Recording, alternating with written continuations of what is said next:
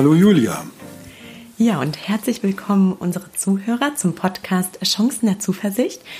In diesem Podcast sprechen Heinz und ich, ich bin äh, Julia, über Themen Psychologie, Philosophie und Wirtschaft mit persönlichem Bezug. Und ja, heute haben wir uns das Thema Erholung ausgesucht.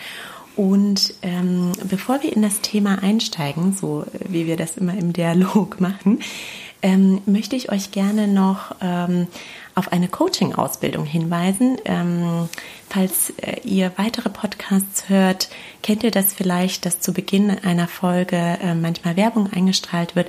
Wir machen das nicht und ähm, wir möchten aber ja nicht im kommerziellen Sinne, sondern im eigenen Sinne auf eine Coaching-Ausbildung hinweisen, die vom äh, Coach IFB angeboten wird. Ähm, IFB steht für Institut äh, für Betriebspsychologie und dieses Institut hat Heinz mal mitgegründet. Ähm, ich würde jetzt gerne sagen, wann, aber ich weiß es ehrlich gesagt gar nicht, Heinz. weißt du es aus dem Kopf? Naja, ich weiß nicht mehr, wann es den, den äh, Markennamen bekommen hat, aber das mhm.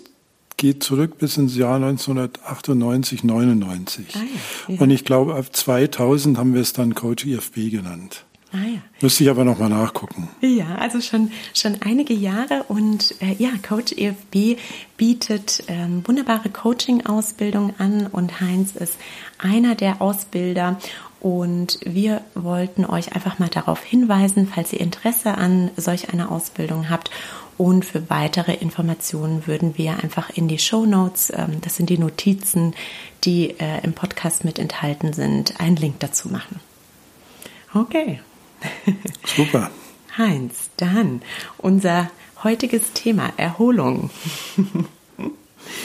Ja, ja, wir haben uns das ja miteinander ausgedacht und ich musste dann ja ehrlich gestehen, dass mir auf Anhieb da gar nicht wirklich was eingefallen ist.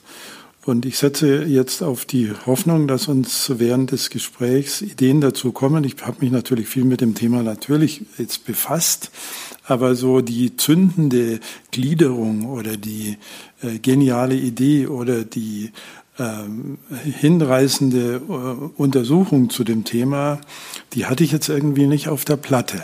Ja, ja, das ist unsere persönliche Herausforderung, spontan Folgen aufzunehmen. Und genau. die Idee, mhm.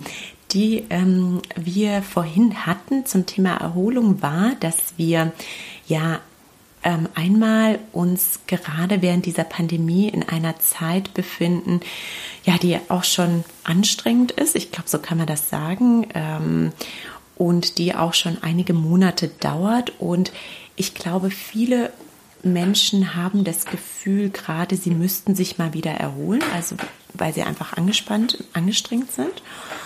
Und die Art der Erholung, wie wir sie vielleicht bisher ähm, gekannt haben oder gemacht haben, hat mhm. sich ja gerade verändert, denn wir können nicht einfach so in den nächsten Flieger steigen und eine möglichst äh, weite Reise unternehmen, die uns so aus unserem Alltag äh, rausbringt, sondern wir müssen jetzt andere Wege zur Erholung finden.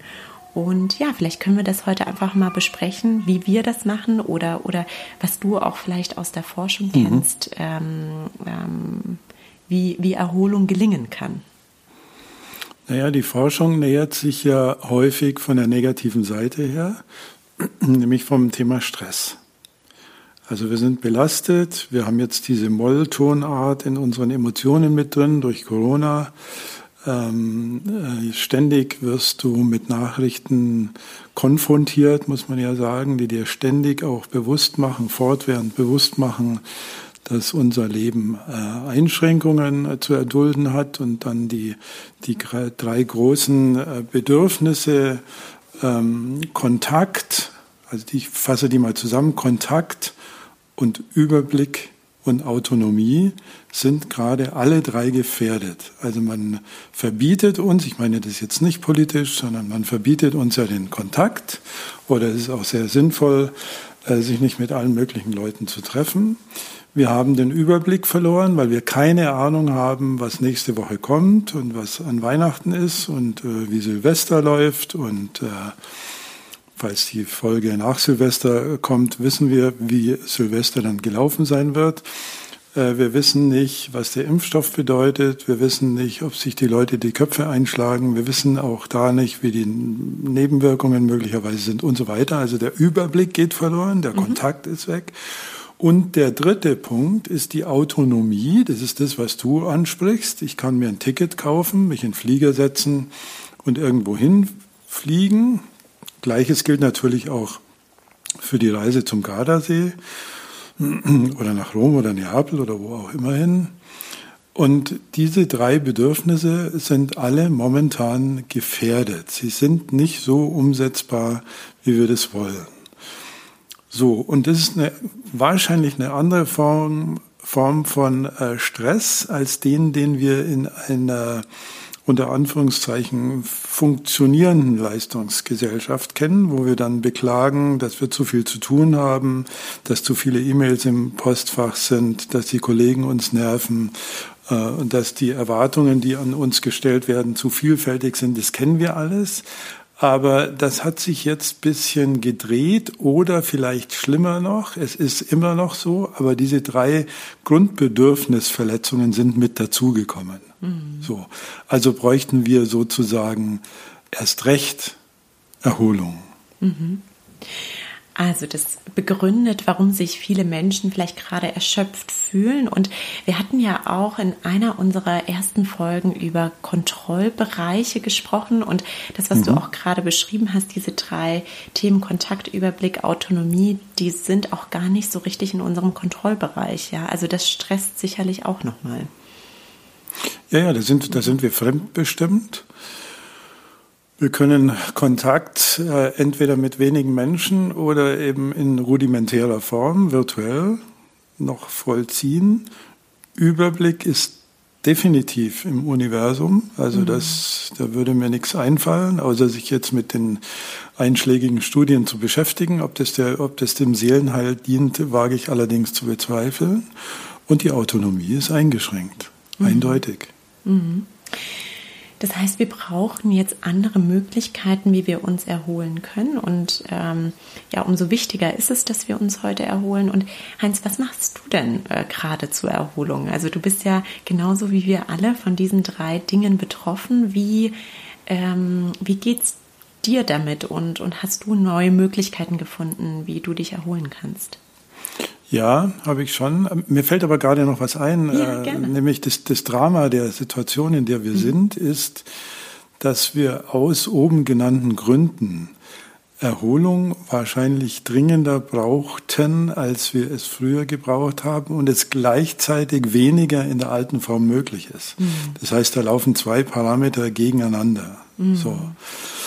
Und äh, wenn du mich ganz persönlich fragst, also ich bin ein Bevorzugter sozusagen. Also ich äh, bin erstens mal, was meine berufliche Karriere betrifft, ähm, vor allem mit Coachings befasst und nicht mehr mit dem ganz ähm, intensiven Seminar- und Workshop-Geschäft, Ausnahme Coach IFB natürlich. Ähm, ich bin also ja, drei, vier Tage in der Woche Privatier sozusagen und kann lesen und kann die Dinge tun, die ich äh, tun möchte. Und mein zweiter Vorzug ist, dass ich äh, bekennender Introvertierter bin. Mhm. Das heißt, ich kann auch ganz gut auf Kontakte verzichten. Das macht mir nicht so viel aus und ich habe, habe wenige, aber intensive äh, Freundschaften. Und insofern bin ich da bevorzugt. So. Ein Extravertierter, der äh, von früh bis abend äh, arbeiten muss, hat es dem gegenüber deutlich schwerer, als ich mhm. das jetzt habe. Also ich rede da schon von einem sehr komfortablen äh, Platz aus, um das mal gleich den Hörern mitzuteilen. Also dass ich da nicht irgendwie jetzt angebe mit irgendwas, was ich ganz toll erfunden habe oder machen kann, sondern ich bin da einfach privilegiert. So. Und äh, trotzdem ähm, spüre ich diese Molltonart, so wie ich das jetzt mal nennen möchte, natürlich in meinem Leben auch. Oder wenn ich meine Ehe mit dazu nehme in unserem Leben, also meine Frau ist eher extravertiert, so, also mhm. die zieht es mehr raus als mich.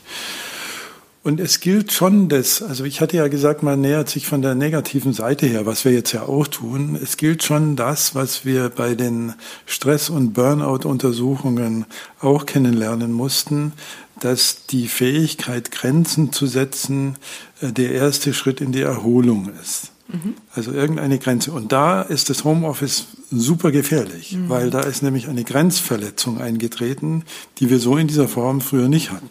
Mhm. Ja, ja, die Arbeit ist jetzt überall. Ne? Der Laptop, der Arbeitslaptop steht auf dem Küchentisch oder ja, ist genau. äh, bei manchen auf dem Sofa und zu jeder Uhrzeit ne, dabei. Ja. Mhm. Genau. Ja. Also der aber der Mechanismus bleibt der gleiche. Mhm. Also wir müssten die Grenzen, die wir für unsere Erholung setzen, ritualisieren. Das hatten wir mhm. schon mal gehabt. Also genau. mhm. Rituale äh, erfinden. Die Selbstmanagement-Fraktion plädiert ja eindeutig dafür, sich auch Freizeit als Termin in den Kalender zu schreiben, was mhm. völlig absurd klingt, was aber äh, nichts zu tun hat mit perfektem Zeitmanagement, sondern es hat damit zu tun, der Seele das Signal zu setzen, ich bin in der Lage, in meinem Kontrollbereich Grenzen für mich, für meine Familie zu setzen und das Arbeitsleben abzuschirmen. Das würde natürlich auch bedeuten, äh, das Handy in die Tiefkühltruhe zu legen und den Laptop aus dem Fenster zu schmeißen oder im Garten zu vergraben oder auf den Balkon zu stellen, weil diese ständige, also always on, sagen ja die äh, englisch sprechenden Länder, das tut uns einfach nicht gut. Also es fängt immer an mit Grenzen setzen. Ja. Da bin ich fest davon überzeugt.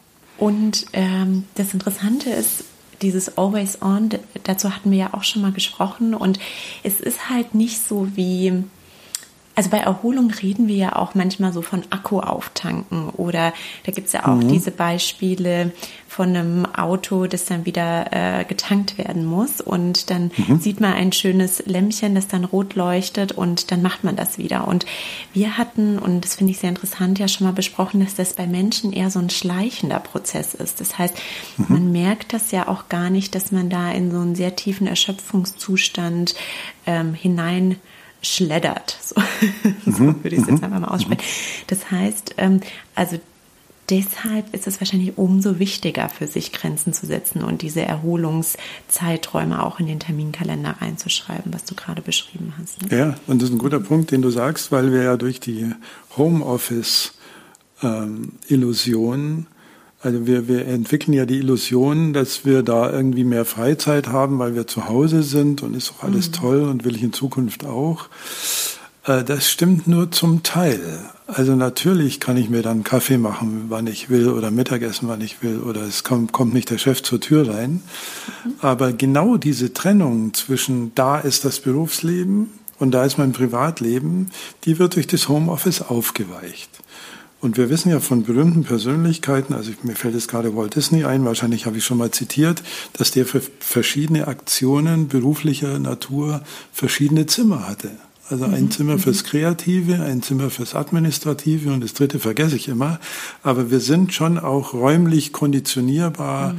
auf bestimmte äh, Lebensbereiche hin. Und wenn ich halt zu meinem Firmentor reingehe, dann bin ich in meinem Arbeitsmodus so. Mhm. Und es wird ein bisschen aufgeweicht. Und ich glaube, also ich, mir sind dazu keine Forschungen bekannt bis jetzt. Wahrscheinlich gibt sie es schon, dass das schon ein bisschen äh, oder vielleicht mehr als ein bisschen an der Identität, an der Rollenidentität nagt. Mhm. Also wer bin ich denn, wenn ich jetzt zu Hause bin und äh, alleinerziehende Mutter und zwei Kinder, äh, die ich nicht in die Kita schicken darf, äh, äh, turnen rum und äh, keine Ahnung. Und dann ruft der Chef an und dann muss ich eine Präsentation machen. Also eine ständige Vermischung von Rollen. Mhm. Und diese unterschiedlichen Rollenerwartungen, die lösen ja mehr Stress aus als der Workload an sich. Mhm. Also ähm, gut, also wo stehen wir gerade, Julia? Wir stehen dabei, dass es auch und gerade jetzt von großer Bedeutung ist, sich zu überlegen, wo kann ich Grenzen setzen. Mhm.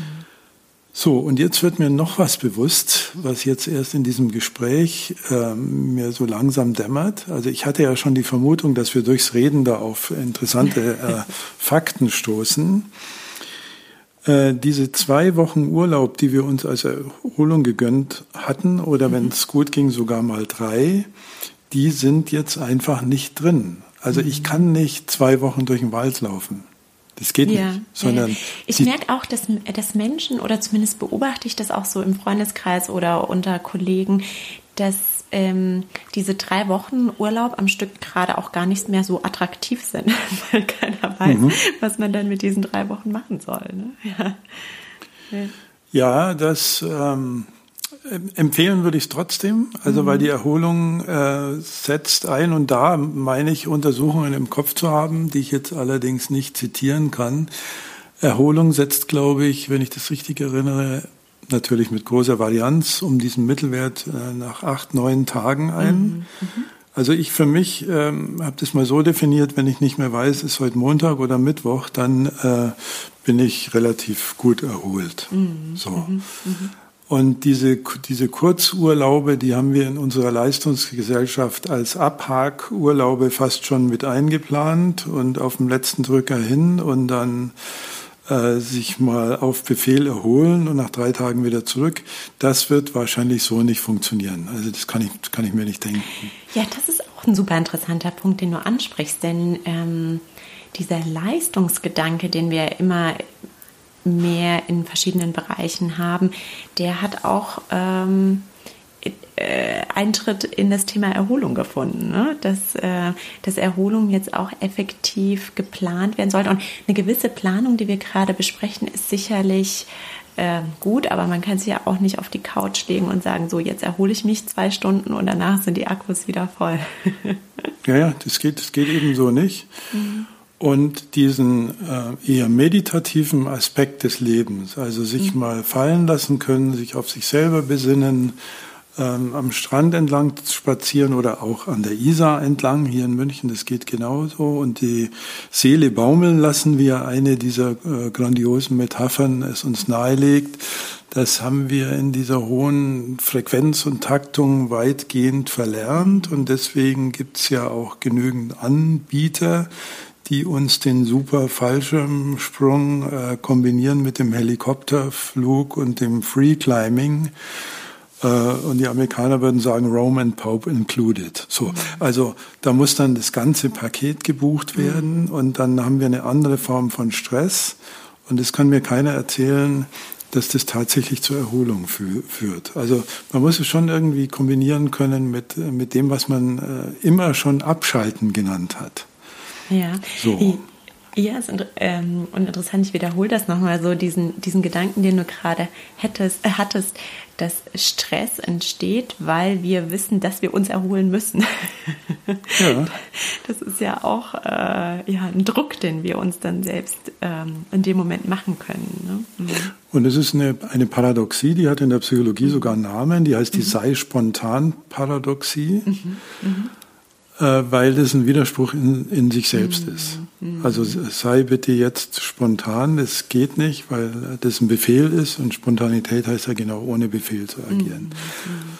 Also was wir tun können, ist einmal die Grenzen uns bewusst zu machen, mhm. also zu sagen, diese zwei Stunden gehören jetzt beispielsweise nur mir. Mhm. Mhm. Also man darf auch sich selbst nicht vergessen, das hat nichts mit Egoismus zu tun, sondern mit der ja, mit der psychischen Organisation sozusagen der eigenen Persönlichkeit. Also da gibt es das mhm. Berufsleben und alle Kontakte dazu, dann gibt es das Familienleben und die Freunde und alle Kontakte dazu.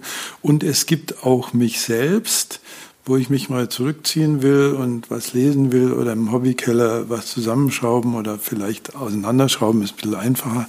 Äh, also diese, ähm, diese dieser Weg zu sich selbst, der muss natürlich da auch mit, mit vorkommen. Und du hattest mich ja gefragt, wie, wie ich oder wir das machen.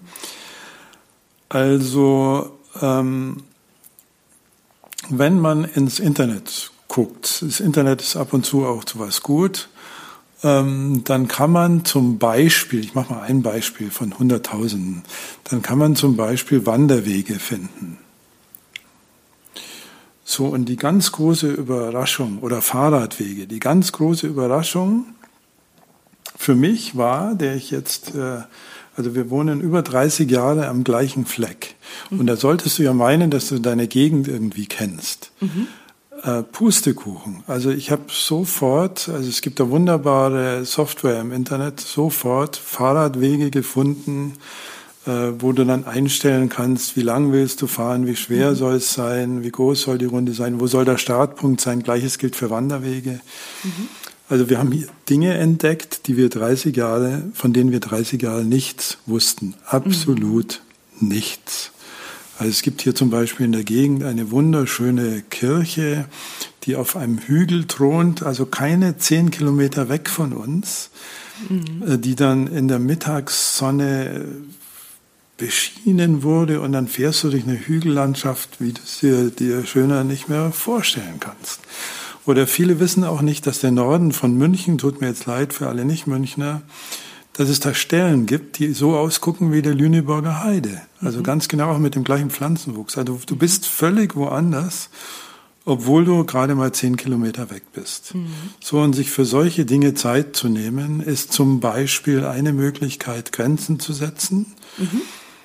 Und die Japaner haben es ja als erste psychologisch erforscht, das sogenannte Waldbaden. Mhm wo ich am Anfang dachte, ich weiß gar nicht, ob ich das zugeben darf, also die stellen sich irgendeinen Whirlpool in den Wald rein und legen sich dann da in die Wanne oder so, mit irgendeiner Zeremonie dazu. Äh, nein, das ist gar nicht gemeint, sondern gemeint ist tatsächlich der Spaziergang mhm. durch den Wald, wo du hörst und riechst und gehst und den Boden spürst und fertig. Und mhm. dazu gibt es Studien, dass die äh, entspannende Wirkung eines Waldspaziergangs einer gekonnten Meditation nicht äh, weit, ähm, von einer gekonnten Meditation nicht weit entfernt ist. Zum mhm. Beispiel. Sowas.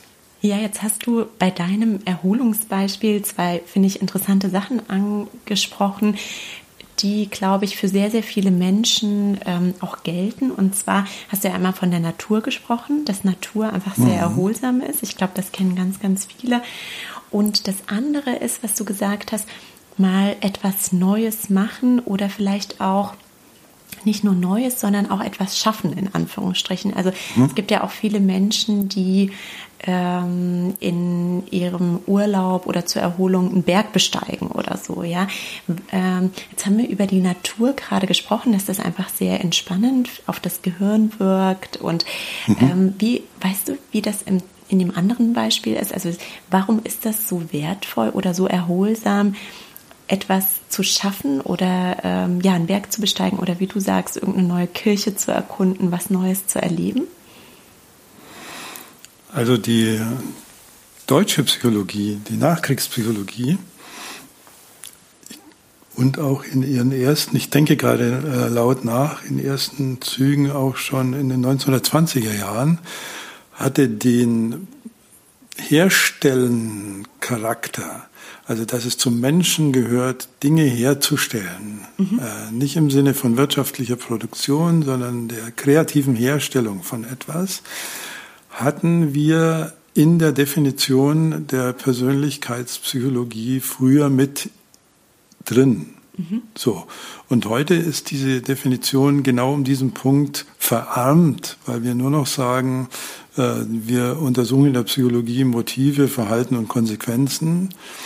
Und den Teil, dass Menschen handelnde oder produzierende Wesen sind, den lassen wir raus. Mhm. So. Und die große deutsche Philosophin Hannah Arendt ähm, sagt ja, und da ist, glaube ich, sehr viel dran, dass wir einerseits die Arbeit haben, lass mich das mal zitieren, das ist ziemlich spannend, also, dass wir einerseits die Arbeit haben und die Arbeit ist aber immer umsonst irgendwie, sie ist vergänglich. Also du putzt die Schuhe, am nächsten Tag sind sie wieder dreckig, dann wäschst du die Klamotten und dann äh, musst du sie wieder waschen und wieder bügeln. Also wir rödeln dann so immer im, im, im Kreis und äh, drehen diese Endlosschleifen, die im Leben immer wieder notwendig sind.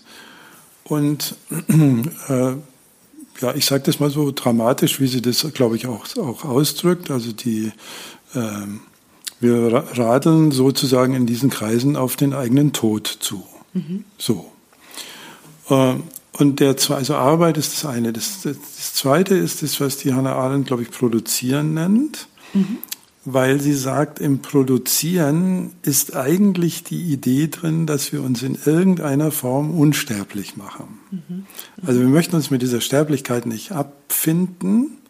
Mhm. Und äh, wenn wir jetzt äh, irgendwas basteln oder im großen Stil eine Kathedrale bauen oder eine Pyramide, um mal die, die großen Herrscher zu nehmen, oder aber auch ähm, das schmiedeeiserne Tor am, am Gartenzaun selber schweißen oder ein Buch schreiben oder ein Fotoalbum anlegen, wo die. Enkel noch dran rumgucken können, dann haben wir sozusagen den Tod transzendiert. Also wir mhm. sind und deswegen, also wenn man sich das mal vorstellt, also anthropologisch, dass ja auch die frühesten Menschen sofort kreativ waren, also die Höhlenmalereien, die Kunstwerke, die 20.000 Jahre alt sind. Also dieses Bedürfnis, sich selber zu zeigen, du bist nicht nur sterblich, sondern du mhm. bist auch in irgendeiner Weise unsterblich, das scheint mir sehr eng mit Menschen verbunden zu sein. Mhm.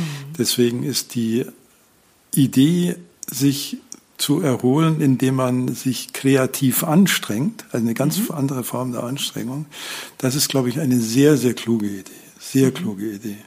Und der Vollständigkeit halber, der dritte Punkt bei der ähm, Hannah Arendt ist das Handeln, also der, mhm. das Handeln ist der, der Austausch mit anderen Menschen, wo sie sagt, wir sind nicht nur Opfer der kausalen, von Kausalketten, sondern eines ihrer Zitate, ich kann es leider nicht so schön sagen wie sie, ist, dass wir immer einen Anfang mit irgendwas machen können. Mhm. Also wir können etwas anfangen, was es vorher noch nie gegeben hat. Mhm. So. Mhm. Und dazu gehört auch meine äh, Runde im Wald, die ich noch nie gegangen bin. Mhm. Das ist ein Anfang, das ist was Neues. So. Und da sollte ich halt ähm, nicht jetzt mit den äh, AirPods im Ohr noch schnell ein paar Telefonate führen, weil das natürlich den Erholungscharakter und diesen, diese Kraft, die da drin steckt, sofort abwertet. Hm. Ja, das ist also diese kreative Anstrengung, die ähm, finde ich, ist auch eine Erholung für ja so eine emotionale Erholung, ne? so eine Erholung für die mhm. Psyche, denn wir verstehen ja oft, was physische Erholung bedeutet, ne? dass wir uns mal hinlegen. Mhm. Aber so dieses Emotionale, das fällt ja auch vielen schwer. Und ähm, da könnte ich mir auch vorstellen, kreative Anstrengung ja, ist richtig. eine gute Art. Mhm. Und ich möchte auch den Homo Ludens noch einführen an dieser Stelle. Also Spielen ist offensichtlich auch eine ganz alte Kulturtechnik. Mhm. Mhm. Und sie bringt uns ja kommunikativ zueinander. Also was mich sehr freut, ist, dass auch die Computerkids, denen man immer vorwirft, dass sie äh, den ganzen Tag nur daddeln, also in unserem Bekanntenkreis gibt es ganz viele, die sich zum Spielen treffen mhm. und äh, grandiose Spiele ausgraben und jetzt sogar während der Pandemie eines der üblichen Tools nutzen, und einer baut das Spielbrett auf und äh, hält die Kamera drauf. Und da gibt's Technikfreaks, die haben dann die zweite Kamera noch für sich selber. Mhm. Und dann treffen sich die im virtuellen Raum, um zu spielen. Und da bist mhm. du durch was verbunden, was mehr ist als nur die Kommunikation. Du tauschst dich auch aus über die äh, strategische Transaktion sozusagen und den Spaß und das Gewinnen wollen und ein bisschen Competition und dann ist es vielleicht noch lustig. Und das machen momentan ich weiß nicht, vielleicht habe ich einen verzerrten Bekanntenkreis, aber die, die äh, Studenten, die ich so kenne jetzt, äh, dank äh, unseres Sohnes, die haben da einen ganz großen Spaß dabei und lassen sich durch äh, Corona äh, überhaupt nicht davon abhalten. Ja, ja, schön. Also eine sehr kreative Idee auch. Ja, das ist super kreativ und bringt dann doch Menschen auf eine andere Art und Weise zwar, aber doch in Kontakt wieder, ne? was uns ja gerade mhm. auch so sehr fehlt. Ja, Heinz, jetzt haben wir in unserem Gespräch heute doch ein paar Beispiele genannt, wie Erholung mhm. ähm, funktionieren. Das ist jetzt auch so ein sehr technisches Wort, aber wie Erholung mhm. gelingen kann. Vielleicht äh, drücke ich es lieber mal so aus. Und mhm. was ich so schön fand, dass du ähm, einmal gesagt hast, der Weg zu uns selbst. Und für mich ist das so ein Kern von Erholung, der Weg zu uns selbst, denn wahrscheinlich fängt Erholung da an, dass wir auf uns selbst mal schauen, indem wir einmal, wie du gesagt hast, die Grenzen ziehen, aber auch herausfinden, was uns denn ähm, persönlich erholt, ja, also was uns, mhm. äh, was mhm. uns dabei hilft, abzuschalten und äh, äh, zum Beispiel so eine kreative Anstrengung äh, zu machen oder, oder was mhm. anderes, was mhm. uns erholt. Und ja, ich mhm. hoffe ähm, und fände es schön, wenn wir vielleicht dem einen oder anderen Zuhörer ein paar Anregungen mitgeben können und ähm, einfach auch nochmal wichtig zu unterstreichen, dass ähm, vielleicht auch wenn man sich nicht komplett erschöpft fühlt, ähm, Erholung trotzdem wichtig ist, mhm. ähm, weil es sonst ein schleichender Prozess zu einer, ja, mhm. zu einer Erschöpfung ist. Jetzt wollte ich nicht so negativ beenden, aber jetzt brauchen wir von, dich noch, von dir noch einen positiven Schlusssatz. Ach so, naja, es gibt ja in, in der Coaching-Szene einen Ausbilder, der heißt Gunter Schmidt. Aha. Und der hat mal ein Buch geschrieben, sogar, glaube ich, mit dem Titel Die Liebesbeziehung zwischen Problem und Lösung. Aha. Weil er zu Recht sagt, in jedem Problem steckt ja irgendwie die Lösung schon drin. Also es steckt ja drin, wie ich es haben möchte. Mhm. Und wir hatten in Podcast Nummer, keine Ahnung, 27c, hatte ich, glaube ich, schon mal erzählt, dass das Wort Problem ja einen griechischen Ursprung hat und äh, den Pro heißt nach vorne und Blemmer der Blick, also der Blick nach vorne. Und wenn wir Probleme so verstehen, dass sie uns ja anleiten, auf die Suche zu gehen, dann mhm. ähm, haben wir eine sehr kreative Form gefunden, in Richtung Erholung zu gehen. Mhm. Ja, wunderbar. Vielen Dank. Gerne.